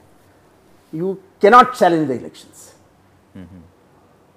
म्हणजे तुम्ही सगळे आपण कार्याध्यक्ष झालात प्रफुल्ल पटेल. आणि नंतर आपण एक पत्र लिहिता की कार्याध्यक्ष हे पदच मान्य नाही आहे पण स्वतःच्या ट्विटवर तुम्ही स्वतःचं कॉंग्रॅच्युलेशन्स करून घेतलं आहे आणि आभार मानले शरद पवार साहेबांचे की you have recognised my service to the party म्हणजे हा किती कॉन्ट्राडिक्टरी हे आहे. आणि आज ते परत जर संविधानानुसार राष्ट्रवादीच्या संविधानानुसार कार्याध्यक्ष पद हे गैर आहे तर मग आज परत तुम्ही कार्याध्यक्ष आहात. मी कस काय सत्य काय असत्य? म्हणून माझं म्हणणं एवढंच आहे. तुमच्यात आहे ना कर्तृत्व? चलो मैदान मी. तुमची सगळी तरुणांची फौज आहे साहेबांच्या मागे सध्या तर कोणीच दिसत नाही आहे बघूया ना जनता कोणाच्या मागे जाते ते. जनता पैशाच्या मागे जाते जनता सत्तेच्या मागे जाते का जनता सत्तेच्या मागे जाते? बघूया. अधर्म का धर्म? बघूया एकदा. का दोन हजार चोवीसमध्ये होणारी निवडणूक हे कायम असं एक चित्र समोर येतं की हा महाराष्ट्र तत्वांच्या बाजूने उभा राहणार हा महाराष्ट्र सत्याच्या बाजूने उभा राहणार की हा महाराष्ट्र फक्त सत्तेच्या आणि पैशाच्या बाजूने उभा राहणार? महाराष्ट्रामधलं जे मी वातावरण बघतोय शहरात सुद्धा लोकांना गद्दारी आवडलेली नाही. स्पष्ट शब्दात सांगतो लोकांना गद्दारी आवडलेली नाही. आम्ही विकासासाठी गेलो. मग एवढं वर्ष काय केलं? अठरा अठरा वर्ष मंत्री होतात. विकास नाही करू शकला? मग हा नेमका विकास म्हणायचा की हा दबाव म्हणायचा? त्याच्या ते ते उत्तर माझ्याकडे नाही. नाही कारण हा प्रश्न जनतेच्या मनात आहे. विकास नक्कीच नाही. सर नाही याच्या फार महत्त्वाची गोष्ट अशी आहे की माननीय पंतप्रधान भोपाळमध्ये येतात. भोपाळमध्ये सत्तावीस की अठ्ठावीस तारखेला ते एक सभा घेतात. या सभेमध्ये ते नॅशनलिस्ट काँग्रेस पार्टी म्हणजे राष्ट्रवादी काँग्रेस पार्टीला नॅचरली करप्ट पार्टी म्हणतात. त्यामध्ये ते सत्तर हजार कोटी रुपयांच्या सिंचन घोटाळ्याचा उल्लेख करतात. आणि दोन जुलैला ही घडामोड घडते. मग हा विकास आहे की हा दबाव आहे? असं आहे की बारामतीमध्ये कुठला विकास व्हायचा राहिला आहे.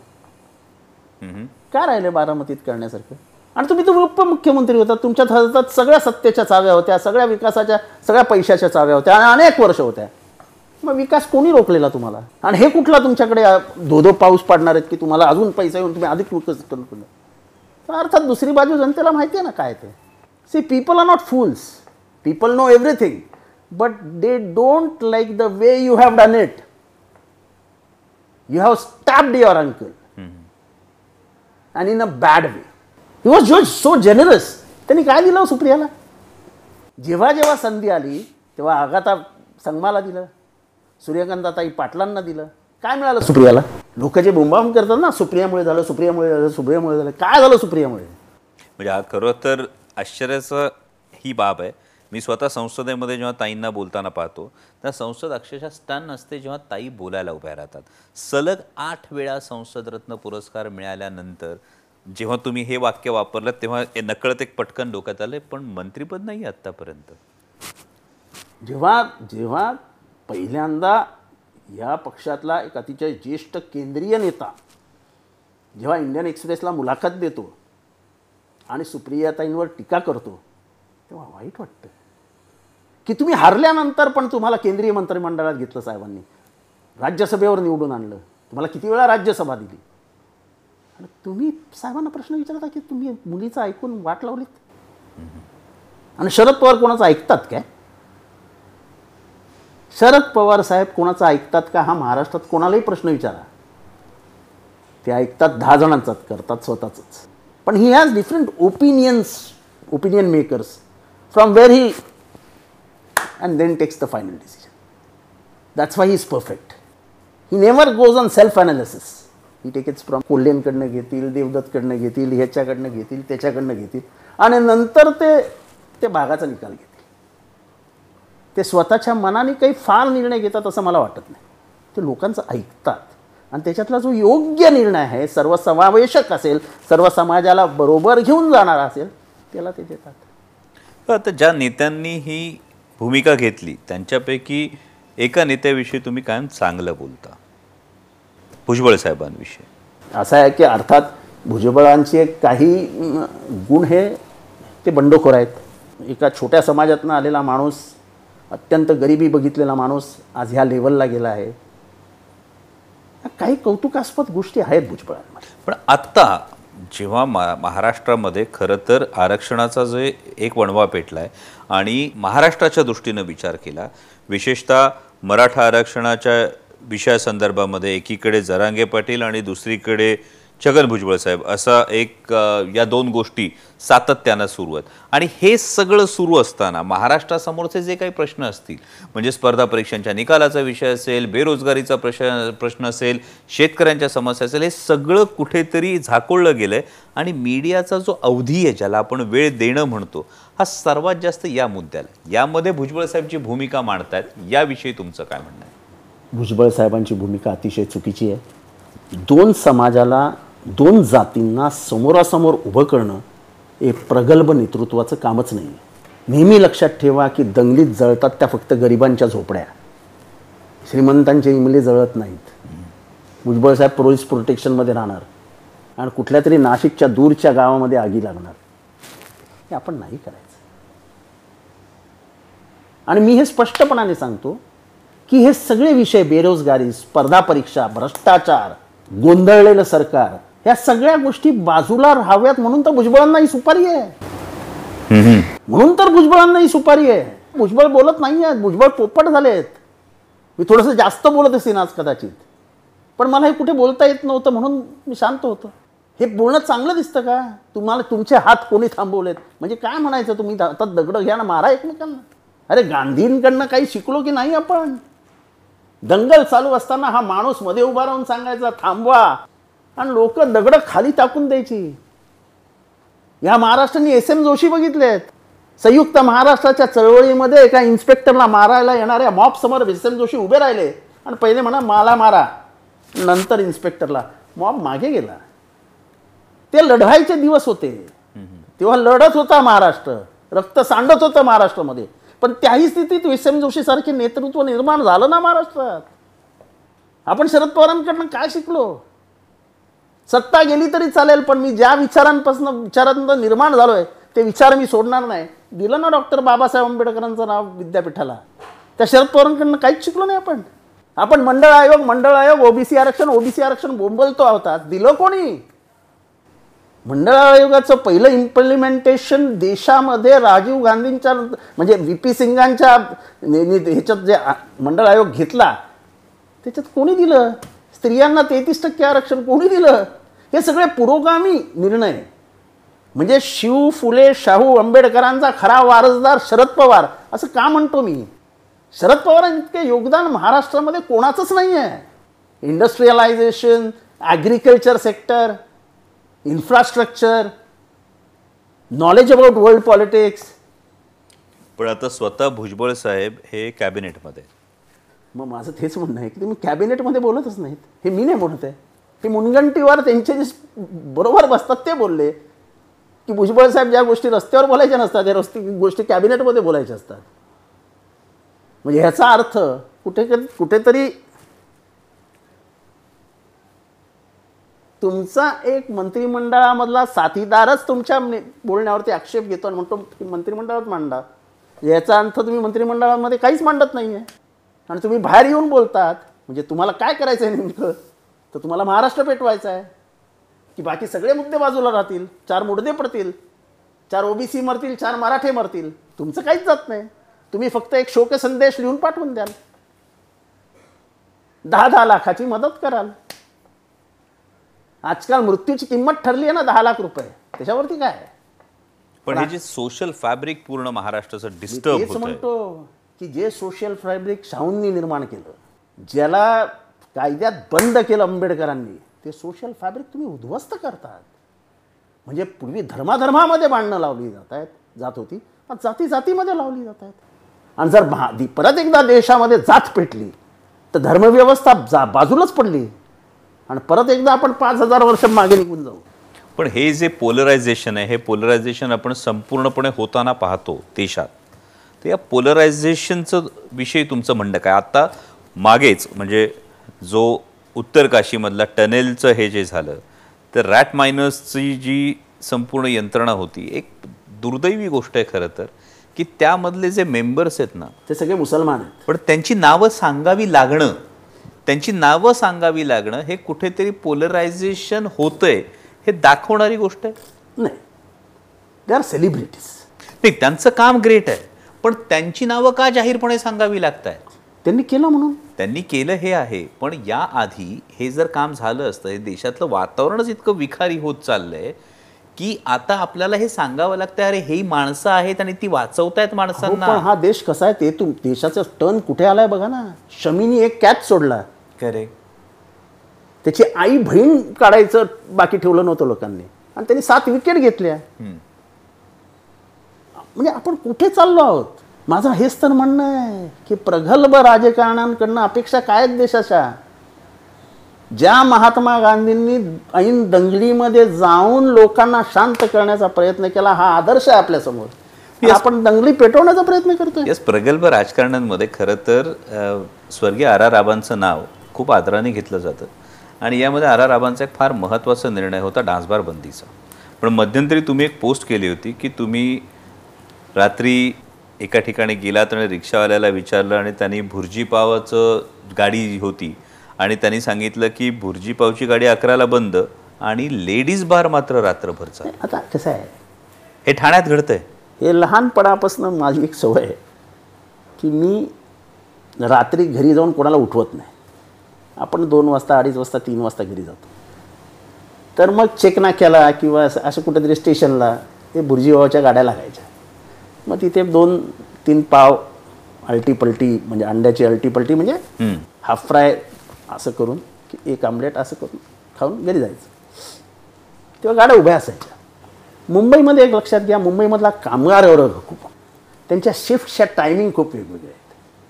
त्याच्यामुळे मुंबईतला मजूर घरी जाताना सुद्धा आमलेट पाव वगैरे ठेवून घेऊन घरी जायचं. अचानक या गाड्या बंद झाल्या. त्यामुळे मुंबईतनं आल्यावरती साडे अकरा नंतर खायचं काय हा प्रश्न निर्माण होतो. पण तेच तुम्ही बघितलं तर चार वाजेपर्यंत डान्सबारमध्ये तुम्हाला खायला मिळेल. हो. आणि हे ओपन आहे. It is not a hidden secret it is a open secret open secret एकीकडे लेडीज बारला बंदी असताना लेडीज बारमध्ये सगळं चालतं. नाच नृत्य पैसे सगळं सगळं चालतं. पण एक साधा भुर्जी पाव साडे अकरा वाजता मिळत नाही. म्हणजे भुर्जी पाव खायला सुद्धा लेडीज बारमध्ये जावं लागेल. पण हे शॉकिंग आहे. शॉकिंग काय? It has been going on for all this years and now the Thane police is become slave of the government there is no existence of policing म्हणजे इंडियन पोलीस सर्व्हिसमधनं आलेले अधिकारी असे वाढवू शकतात त्याच्यावर माझा विश्वासच नाही. पण एक मान्य केलं पाहिजे की शेवटी तीही माणसं आहेत तीही नोकऱ्या करतात. आणि मुख्यमंत्र्यांसमोर त्या बिचाऱ्यांचं काय चालणार? आमच्या इथे मुख्यमंत्र्यांच्या आचार्याला बॉडीगार्ड आहे म्हणजे हा थेट तुमचा आरोप आहे? आरोप नाही हो. आरोप नाही. ही. मजेशीर गोष्ट आहे. की म्हणजे काय काय आहे चालू बघा.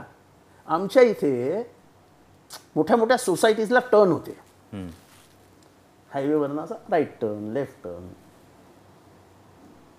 police कमी पडतायत म्हटल्यावरती त्याने टर्नच बंद करून टाकले. कारण का प्रत्येक टर्नला एक पोलीस उभा करावा लागतो. अपघात होऊ नये. ट्रॅफिक जाम होऊ नये. म्हणून तीन तीन चार चार किलोमीटर आता टर्नच नाही आहेत. असे फिरून यावं लागतं. का? तर ह्यांच्या व्यवस्थेसाठी पोलीस अधिक लागतात. असं आहे की आत्तापर्यंत मुख्यमंत्री हा ग्रामीण भागातला असायचा. त्याच्यामुळे तो मोस्ट ऑफ द डेज मुंबईमध्ये राहायचा किंवा. आता ह्यांचा प्रॉब्लेम काय आहे? की यांना महाराष्ट्र हा काही हे नाही आहे म्हणजे हा त्यांचा काही अँगल नाही आहे ते आठवड्यातले तीन दिवस चार दिवस ठाण्यातच असतात. किंवा रात्री उशिरा येतात. आणि ते येतात पण किती वाजता? चार वाजता साडेचार वाजता सांगतात अकरा वाजता येतो. हे एका महिला इन्स्पेक्टरनी सांगितलेली गोष्ट आहे मला. की साहेब म्हणजे माझे चांगले मैत्रीचे संबंध आहेत. मी लोकां चतुर्थ श्रेणी कर्मचारी किंवा अशा लोकांशी खूप बोलत असतो त्याच्यामुळे. की आमचा कोणी विचार करत नाही साहेब. आता हे आम्हाला समजा अकरा वाजता येतो. आम्ही अकरा अकराच्या ड्युटीला लावतात आम्हाला सगळे. येतात साडेचार वाजता. दुसऱ्या दिवशी परत आमची ड्युटी असते. आमच्या नैसर्गिक विधींचं पण कोणाला चिंता नाही इथे. आणि हे ऐकल्यावर सुद्धा मी सुद्धा विचार केला की अकराला आलेली बाई पाच वाजेस्तोवर उभी राहत असेल तिला खुर्ची नाही बसायला तिला पाणी नाही तिचा नैसर्गिक काही तिला करा आहे. काय कोण लक्ष देत आहे? मुख्यमंत्री हा जनतेचा असतो ना? म्हणजे जनतेच्या एवढ्या जनभावना जर तुम्हाला कळल्या नाही तर काय फायदा आहे? आणि मी हे इथपसनं बोलतोय. आणि मी तुम्हाला सांगतो एकनाथ शिंदे हा माणूस तसा नव्हता. मी अतिशय जवळनं बघितलं एकनाथ शिंदेंना. आम्ही एकत्रित राजकारण केलेली माणसं आहोत. आम्ही दोघं चांगले मित्र होतो. काय झालं समजलं नाही. पण हा बदल झालाय. हा बदल झाला. पण ही जी तुमची संवेदनशीलता ही कायम दिसते. म्हणजे मागे तुमची एक पोस्ट आली होती आणि मला मोह झाला होता. म्हणजे राजकारणामध्ये आपल्यापेक्षा सिनियर व्यक्ती एक एखादा इतका सुंदर आदर्श घालून देते. म्हणजे तुम्ही त्या गोलूला शाळेत पाठवलं होतं. सिग्नलवर भेटलेल्या एका मुलाला एक राजकीय व्यक्ती त्याला छान युनिफॉर्म घालून त्याला शाळेत म्हणजे मला वाटतं बॉलपेन विकायला आलेला मुलगा होता. बॉलपेन विकायला आलेला मुलगा होता आणि त्याला तुम्ही शाळेत घातलं. आणि हे बघितल्यानंतर राजकारणसुद्धा चांगलं आहे असा माझ्यासारख्या माणसाचा एक समज तयार होतो. पण ही जी संवेदनशीलता आहे ही संवेदनशीलता तुमची घराच्या बाबतीतसुद्धा दिसते? म्हणजे मला अजूनही आठवतं आहे की तुमच्या कन्येच्या लग्नामध्ये एक प्रेमळ बाप जो असतो तो मला बघायला मिळाला होता. म्हणजे आम्ही जितेंद्र आव्हाडांना फायरी बघतो आम्ही जितेंद्र आव्हाडांना आक्रमक नेतृत्व म्हणून बघतो. पण जितेंद्र आव्हाडांमधला एक हळवा बापसुद्धा बघायला मिळाला होता आणि याच जितेंद्र आव्हाडांच्या जेव्हा घराची पाहणी समाजकंटकांकडून होती त्याचा अं, समाजकंटक बिंटक हे माझं काही स्केड पण हा हळवेपणा जो मी मी तसा खूप इमोशनल माणूस आहे. लोकांना सहसा जितेंद्र आव्हाड इथे काय हे कळत नाही. जितेंद्र आव्हाडचं चालणं वागणं हे खूप अरोगंट आहे. पण त्याच्यातला माणूस किती जिवंत आहे हे कधीच कोणाला कळत नाही. आणि ते कळणारही नाही. मी माणूसच वेगळा आहे. मला कोणा एखाद्या आईने भर रस्त्यात एखाद्या लहान पोराला थोबडीत मारली तरी मला अचानक अंगावर शहार येतात. मी त्या गोलूला बघितल्यानंतर आणि तो रडताना बघितल्यानंतर माझे स्वतःचे अश्रू अनावर झाले. मी त्याला प्रायव्हेट शाळेत गेलेलो घेऊन की तू प्रायव्हेटमध्ये शिक इंग्लिशमध्ये शिक मी तुझं सगळं करून देतो तुला. तो गोलू म्हणाला नाही नाही साहब ये पहिला मेरे को ये स्कूल में जाने दो पहिले मी इधर पढ़ा था मग तो प्रिन्सिपल मला म्हणाला साहेब ह्याला ह्या वातावरणात आता दोन तीन वर्ष अभ्यासातनं बाहेर गेला आहे ह्याला पहिला आपण तयार करूया आणि मग वाटल्यास चांगल्या शाळेत घालूया. आणि म्हणून त्याला मी त्या म्युन्सिपाल्टीच्या शाळेत घेऊन गेलो. नाही तर मी त्याला सेमी इंग्लिश प्रायव्हेट स्कूलचा प्रिन्सिपलला बोलून ठेवलेलं की त्याला ॲडमिशन द्या. पण त्याचे सर्टिफिकेट्स नव्हते. त्याचं लिव्हिंग सर्टिफिकेट हरवलेलं होतं. त्याची आई म्हणजे आता कोणाला माहीत नाही पण त्याची आई भिका मागायची. म्हणजे परिस्थिती खूपच बिकट आहे. आणि मला तो पोरगा आवडला. बेसिक म्हणजे तो पोरगाच मला आवडला. असा मस्त गोलू घाव होते. आणि खूप गोड पोरगा होता. आणि बोलता बोलता बोलता बोलता तो माझ्या मित्राच्या शर्टात घुसून जो रडायला लागला तिथनं ते सगळं टर्न झालं. म्हणजे आम्ही मस्करी करत होतो की थोडेसे पैसे देऊ याला हे देऊ ते देऊ. पण जेव्हा तो रडायला लागला तेव्हा माझ्यातला ओरिजिनल जितेंद्र आवाड जागा झाला. मी म्हटलं इसको आगे लेके आपण चाय पिते वहाँ पे. मग त्याला चहा पाजला त्याला विचारलं त्यांनी काही सांगितलं नाही. मग तेव्हा मी सांगितलं माझ्या लोकांना की ह्याला पहिले ह्याला हजामाकडे घेऊन जा. ह्याचे केस कापा ह्याला चांगले कपडे घेऊन द्या. बॅग घेऊन द्या. दिवाळीची सुट्टी होती. मग शाळेत पोचवला. मग त्याचं पालक म्हणून मी सही केली. हे काही मो म्हणजे it was not out of की मला काही करायचं असं म्हणजे दाखवणं तसं काही नव्हतं ते. It just happened it was destined तुम्ही बोलता बोलता म्हणाल ओरिजिनल जितेंद्र आव्हाड जागा झाला. या ओरिजिनल जितेंद्र आव्हाडला सांभाळण्यामध्ये खरं तर ऋता एक फार मोठं योगदान आहे. आहे ना? म्हणजे त्याही जेव्हा व्यक्त होतात सोशल मीडियावर तेव्हा जसं इथे डार्क लावलेला आहे ना तसं त्यांचं व्यक्त होणं हे त्या डार्टचा बुलसाय हिट करण्यासारखं असतं. तिच्या रक्तात आहे ते. तिच्या खानदानात येते ते. खानदानच लढवई आहे. करेक्ट आपल्याला कुठलं खानदानच नाही बॅकग्राऊंडच नाही मला. ज्याचा बाप बावीस वर्ष पु रेल्वे स्टेशनवर झोपला ज्याच्या आजोबाने आयुष्यभर हमाली केली ज्याच्या आजीने लॅमिंग्टन रोडच्या बाहेर भाजी विकली त्याला काय बॅकग्राऊंड आहे? पण त्या जितेंद्र आव्हाडांना जेव्हा मी घरी पाहिलं तेव्हा त्यांचा आवडता नाश्ता चहा चपाती म्हणजे हे हे खूप कार्यकर्त्यांना मला ब- अत्यंत भावलेली गोष्ट आहे की खरं तर इतक्या धकाधकीच्या राजकारणात असतानाही आपल्या रूट्सपासून दूर न जाणं आणि बाकी जितेंद्र आव्हाड लोकांना काही दिसत असले तरी जितेंद्र आव्हाड जेव्हा चहा चपाती खाताना दिसतात तेव्हा खरोखर हा चेहरा आणि त्या आत दडलेला एक खूप आपल्या रूट्सशी कनेक्टेड असलेला माणूस माझं बेसिक हे दिसतं. लहानपणापासून आईने जे सवयी लावल्या की सकाळी पोटभर खा म्हणजे मग रात्रीपर्यंत तुला काही गरज लागणार नाही. ते इतक्या माझ्या अंगात हे झालं की मी आत्तासुद्धा दौऱ्यावर जातो ना तेव्हा मी रात्री बघतो कोण चांगला कार्यकर्ता आहे हे जो बोंबाबोंब करणार नाही. मग त्याला मी हळूच सांगतो इथे सकाळी येताना घरातनं चहा आणि जरा तूप बीप लावून गरम करून घेऊन ये. तीन चपात्या. हॉटेलमधनं चहा घेतो आणि ते चहा चपाती खातो. मला ते अंडं ऑमलेट हे काय आवडत नाही. आणि एकदा ते खाल्लं की मग दिवसभर जेवण नाही मिळालं तरी चालतं आपल्याला. पण हे जे सर्वसामान्य माणसांचं आयुष्य आहे विशेषतः आता फॉर एक्झाम्पल ठाण्यातलं जर बघितलं तर यामध्ये ना अनेक जण महानगरात येतात ती स्वप्न घेऊन येतात. ती स्वप्न घेऊन आल्यानंतर सगळ्यात महत्त्वाचा अडचणीचा मुद्दा अनधिकृत बांधकाम. म्हणजे तुम्ही ठाणे महानगरपालिका क्षेत्रातल्या अनधिकृत बांधकामासंदर्भात सातत्यानं आवाज उच उचलतायत. महाराष्ट्राच्या बाबतीत जर आपण विचार केला तर अनेक शहरांमध्ये हा अनधिकृत बांधकामांचा मुद्दा आहे.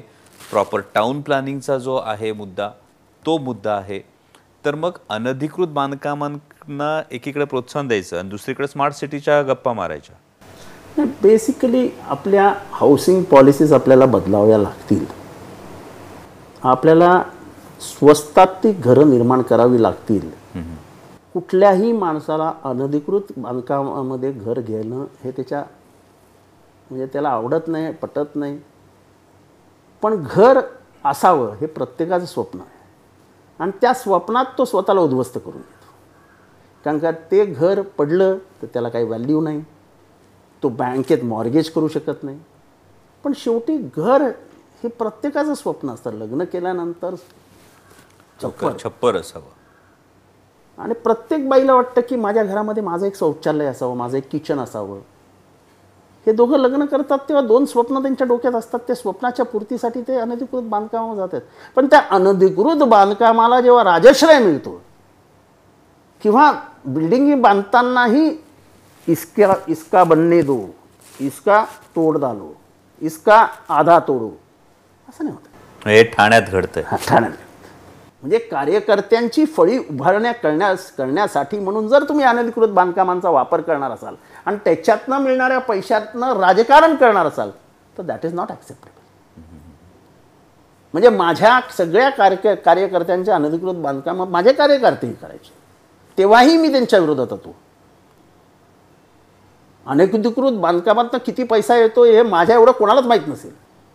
पण जर हे सगळं घडत असताना कोणी डोळे उघडून बघणारच नसेल आता शाखा शिवसेनेची शाखा उद्धव ठाकरेंची ती ताब्यात घेतली साडेचार वाजता साडेसात वाजता जमीनदोस्त करून टाकली आणि दुसऱ्या दिवसापासून त्या शाखेचं काम सुरू झालं.